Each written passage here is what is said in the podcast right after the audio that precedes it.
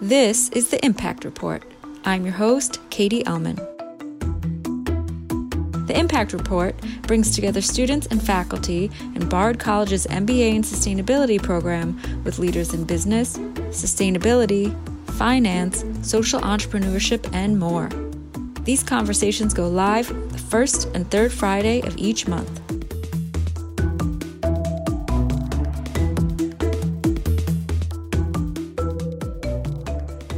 This week, I'm joined by Paul Sellew, founder and CEO of Little Leaf Farms.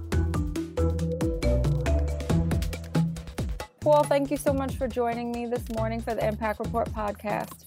Thank you for having me, Katie. It's my pleasure. So, I'm really excited to talk to you.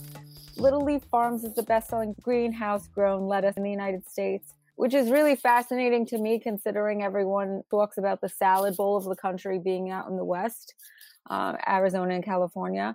How did your New England based company get this title? Well, first off, I'm I live in the Boston area, so I wanted to build, you know, close by from where I lived. And, you know, I believe that the food system is going through a transformation right now, which we're part of. And I'm a believer in what is called peri-urban. So returning the perimeter of these urban markets um, throughout the United States back into their uh, traditional roles of having farms to basically supply the cities that they are that are nearby. It's going to be done very differently. Uh, you're going to, in, especially in New England or any Northeast or Northern climate, you're going to need a controlled environment. So I think greenhouses fit the bill, and we we believe that this uh, transformation is going to result in higher quality, better tasting, fresher produce that the that the consumers can enjoy. And that's been that's been the reason why we've been successful. We just deliver a better product. That's that's really interesting. So greenhouse greenhouses are the way to go, you're saying, but you still need the space for that, right? So how in an urban setting that's a premium how does how has that worked out for you? Well that's why i call it peri-urban mm. agriculture so perimeter of urban markets and so for instance we're 40 miles from boston. So let's say if you wanted to grow in, in the actual urban environment itself um, when our trucks leave here to go to the markets outside of boston uh, we're it's about a 30 minute truck drive, right? Early in the morning with no traffic. So from a logistics standpoint, I view it's no different than if you actually are growing actually inside the urban environment. and because real estate is a lot more expensive in urban areas, our view is why do that? Why not go to the perimeter? And you virtually go 40 miles outside of any major city on the East Coast in the United States there's farmland available. So our view is, uh, you know, go to where it is more cost effective, and you still have all the benefits of urban agriculture without the higher cost. Well, that makes sense on a lot of levels. Um, can you talk us through some of the numbers of Little Leaf Farms? Like when were you? When did you start the business? Um, and also just it's amazing. So you go 24 hours is the max time from harvest to shipment. Um, there's 10 acres of lettuce producing over two, 2 million packages of lettuce each month. Can you tell us a little bit more about these numbers? Yeah, I started the business really, I decided to start it in the spring of 2015. I found the land here in Devens, which is about 40 miles due uh, west of Boston, and basically broke ground and built the greenhouse beginning in September of 2015 and came into the market the following spring, say May, June of 16. And then it's been off to the races ever since.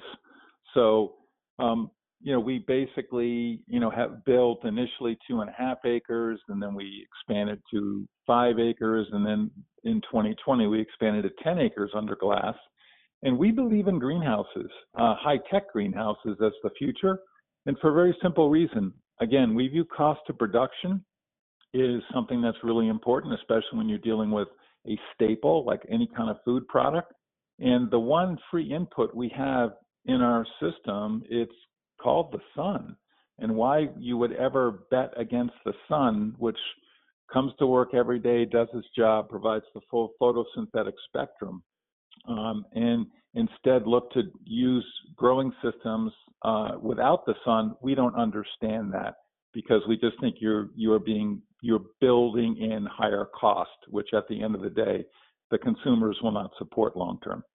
That's really interesting. Can you tell talk a little bit more about the smart greenhouses and what that entails? Well, we, we have yeah, we have hundreds of sensors in the greenhouse. So our climate is controlled 24 7, 365.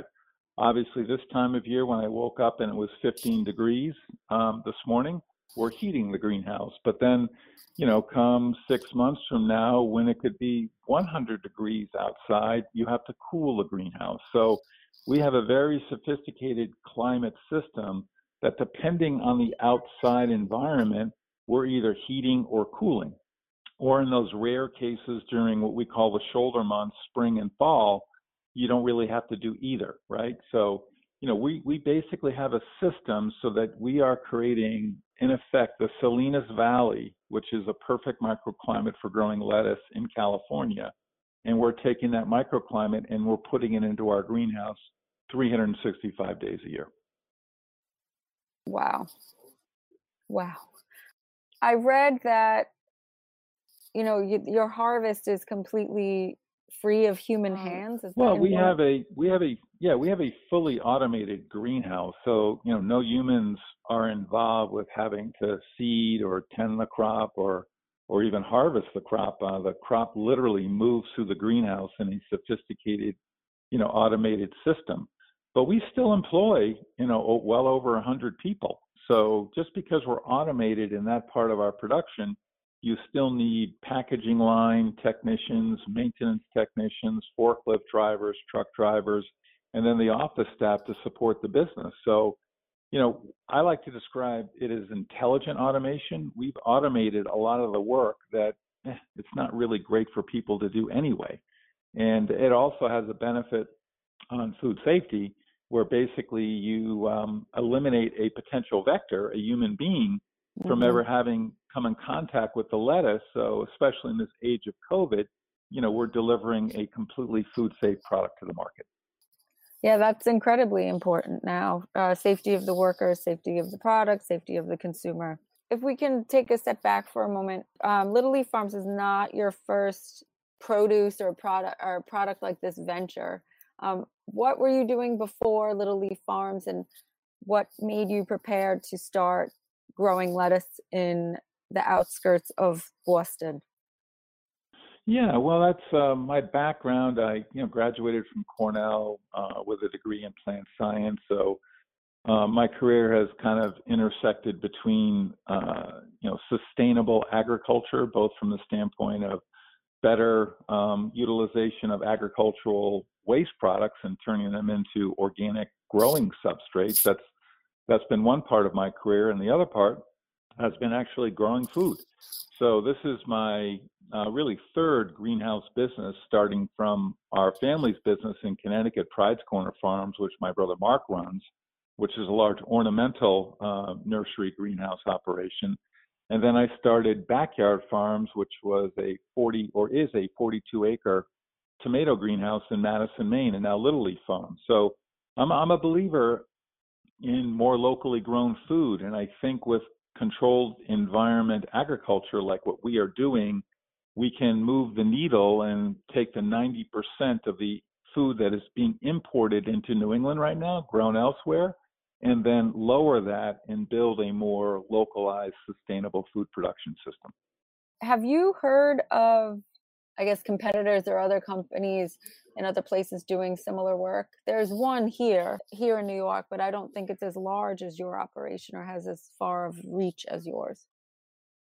Yeah, there's there's a, a number of good companies out there uh, that are you know that are basically trying to do what we are doing, and uh, they're having varying degrees of success, and I really support that because they're all part of the same local food movement that that we're part of. I mean, you know, this is by no means something that that is going to be exclusive to Little Leaf Farms. There's going to be a variety of companies uh, growing a variety of different kinds of foods, I predict, over the next 10, 20, 30 years. So we're at the beginning, I think, of this food system transformation. So we, we support that, and I think ultimately it's to the benefit of the consumer. Because if you look at leafy greens right now, still 95% plus of all leafy greens we eat here in the East Coast is grown on the West Coast. So there are a bunch of you know companies. We're one of them that are localized uh, CEA producers, controlled environment ag producers, but we're still scratching the surface to the to the really market domination of the West Coast producers in leafy greens particular. I read recently that you're expanding to production and operations to Pennsylvania and North Carolina. Can you tell us more about these decisions and the geographic significance of these sites? You know, our strategy has been clearly communicated. We're we're going to go down the east coast of the United States. A um, couple different reasons. Uh, number one, there's huge population density, big markets from Boston right down to Florida um, and also, you're the farthest away from California. So therefore, we then, you know, the East Coast is being penalized by getting the least fresh lettuce right now in in the country because, as I mentioned, over 95% of that is coming from California.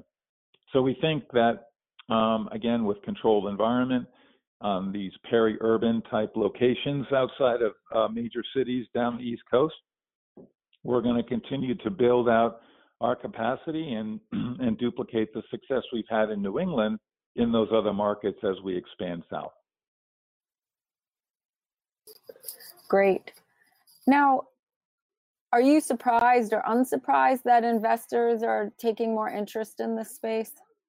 I think um, food now and is something that is is becoming a bigger um, topic and bigger area for for investors. And i think that's a good thing because you know you need capital to expand and to build these businesses. Um, and so it's great to have the investment community uh, behind you because if you have a good business plan there is capital available. So i think it's good um, and i and i applaud you know the, the interest of the investing community. I think many of the investors i see coming in don't really have a background in agriculture, and so I've I found some of the investments and valuations, you know, in in in companies that have attracted investment somewhat curious, but that's just my own personal opinion.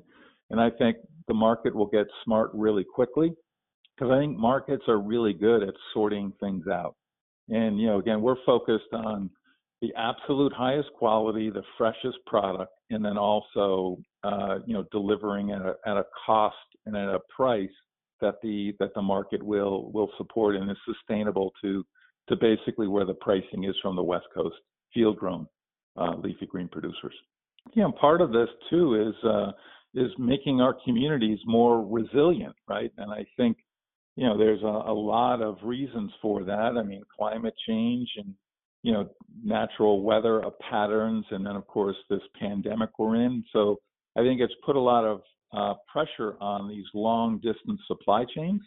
So I think having having regions be more resilient and food production obviously is part of that. I think is a is a long term trend that we're betting on.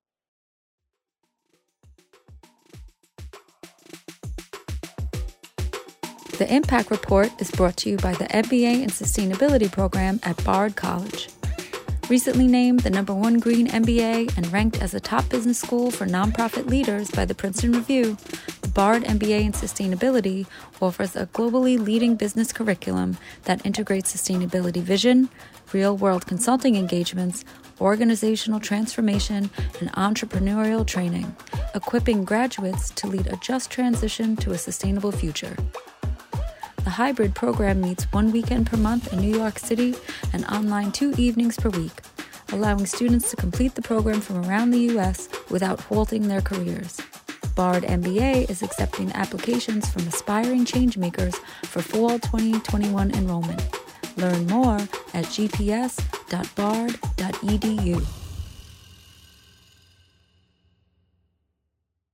Obviously, what you're doing is in and of itself a sustainable um, measure for the food supply in the regions that you're serving. But in general, what does sustainability look like in practice at Little Leaf Farms? And how may your growth amplify or hinder these efforts? Well, I mean, when we talk about sustainability, it's something, A, it's a core belief um, of mine and my leadership team and the people that work here. And, uh, and also, there's just practical business reasons to embrace sustainability. I mean, some of those some of those examples are a we use a greenhouse. So instead of having you know indoor farming where you're completely dependent upon supplemental grow lights, which costs money and and both to buy and to run in the form of electricity, we're using the sun. And so I know that sounds really basic, but it's an important differentiation between what we do and some of the vertical farms do. Secondly, um, we have 10 acres of, of roof so we have specially designed greenhouses that are pitched in one direction. And when we when it rains, we collect all the rainwater off the roof, and that rainwater is collected in lined, fenced-in basins, and that's the water we use to irrigate our crops. So there's a reason for that. I mean, rainwater is the best water for irrigation, and it falls out of the sky for free. And so from that standpoint, we have 10 acres of greenhouses and we don't even have a well on our facility. So we're a big believer in using what Mother Nature can provide. And then also um, falls into the way we grow our crop. So we don't use any chemical pesticides. We use something called biological control. So there are some pests that can get into the greenhouse, and we carefully track and monitor that. And then we put in an insect pest to the pest. So um, so, for instance, the the pests that we are concerned about are herbivores. They would they would be potentially eating our lettuce. So what we do is we put an insect carnivore in, who prey on the insects that would prey on our lettuce. Uh, we like that because it works, it's cost effective, and there's never any chemical residue on our on our product, which is important to me and everyone. Definitely. Now, I heard a lot of the things that you're proud of um, in your work. Is there anything that you think needs more work or further uh, development to become even more sustainable? I would say uh, we have so focused on sustainability. So you know, even to the to the electricity we use, we we located in Devens where there are large, you know, photovoltaic um, fields. So you know, good percentage of our electricity is even derived from the sun. But I would say ultimately, um, yeah, there's further things that we can do in regards to geothermal, um, even more use of solar in our systems. And so we're looking at that at future facilities where, you know, geothermal, you go four foot below the ground and it's in the low 50s, right? Which in the wintertime is a source of heat. In the summertime, it's a source of cooling. So again, use the earth as basically to help help you maintain the climate in your greenhouse, and then also have a big enough property where you could have your own solar field that would be integrated actually into your greenhouse. So we're really focused on on these things because I think you know generating lettuce at a at a at a good cost of production so that it can be a fair selling price and also a low carbon footprint is really important and something that we're really focused on going forward. Now, what do you think the future holds for hydroponic and greenhouse farming? I'm bullish, and uh, you know we've we've I've backed up that statement with the investment that we've made here at Little Leaf, both now and going forward. And you know I look at you know another example of a greenhouse crop of tomatoes that if you look back over the last 25, 30 years, it's principally gone from you go to the grocery store and be 100% field grown tomatoes. Now you go to the grocery store and it's predominantly greenhouse grown tomatoes. So that's taken it 25, 30 years to do. And I'm predicting leafy greens is going to follow a similar pattern uh, for a lot of different reasons freshness, quality, Food safety is a big one. The West Coast producers have been plagued with continual E. coli 0157 contamination. because they have these cattle and dairy farms next to lettuce fields, which is a real issue. You don't have that obviously in a controlled environment. So I think that same sort of growth is going to occur in leafy greens, but it's going to happen in a faster time frame. It's not going to be 25 years. It's going to be in the next five to 10 years. That's my prediction. That's fascinating. And you think just because the climate of the the market, the consumer, the investor, and also just what will be required to feed the population? Well, I, I believe that in our, our view, it's all about the consumer. So it, the consumer doesn't really care about our technology, most of them. Some of them might care about our sustainability. I hope many of them do. But ultimately, it's delivering a great quality product. It's food. And fundamentally, you know, we have this relationship with food that if it tastes good, we're going to eat more of it. So mm-hmm. you can't you can't get lost in the in the techno speak, right? You need to be very focused on the consumer and the grocery stores and the online merchants like Amazon that are the delivery system, you know, for for our food that we grow here to the consumer. So we're very very focused on the consumer and front and center, and we have a marketing department that that does a lot of work in that area because that's just fundamental, and you can never never lose sight of the consumer. Very well said. Um, how can listeners learn more about Little Leaf Farms and where can listeners purchase your delicious lettuce? Well, www.littleleaffarms.com. Uh, we're a new company, but you know we've we've made a lot of impact in a relatively short period of time, and we're in close to 2,000 grocery stores right now. So we're we're virtually in everywhere in in New England, and um, and we're moving into the New York City market, and then down into the Philadelphia market as we speak. So um, yeah, I mean, if you don't find it in your store, info at littleleaffarms.com, and we'll respond. But um, we pretty much have really broad-based distribution, so most most leading grocery stores carry our product. Well, that's fantastic. And I'm so grateful for your time today. And it was wonderful to learn more about Little Leaf Farms. And I look forward to seeing your lettuce in my local grocery store and um, hearing about your uh, future growth.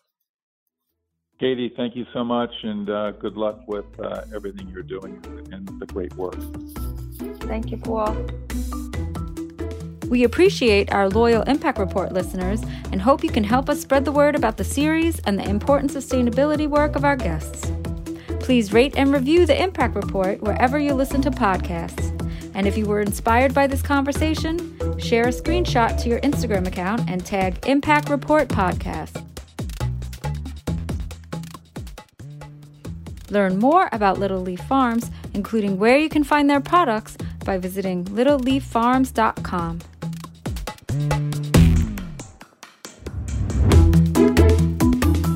Join us for the next episode of the Impact Report on Friday, March 5th. We'll be speaking with Natasha Dyer, Senior Recycling Program Coordinator for the City of Atlanta.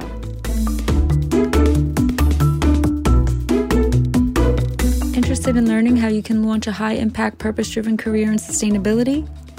check out the resources page from the BARD Graduate Programs in Sustainability for access to free resources to jumpstart your career in sustainability. Hear from leaders in the fields of climate change, consulting, impact finance, fashion, circular economy, and more about how they launched their careers and the tips they have for you to join their industry.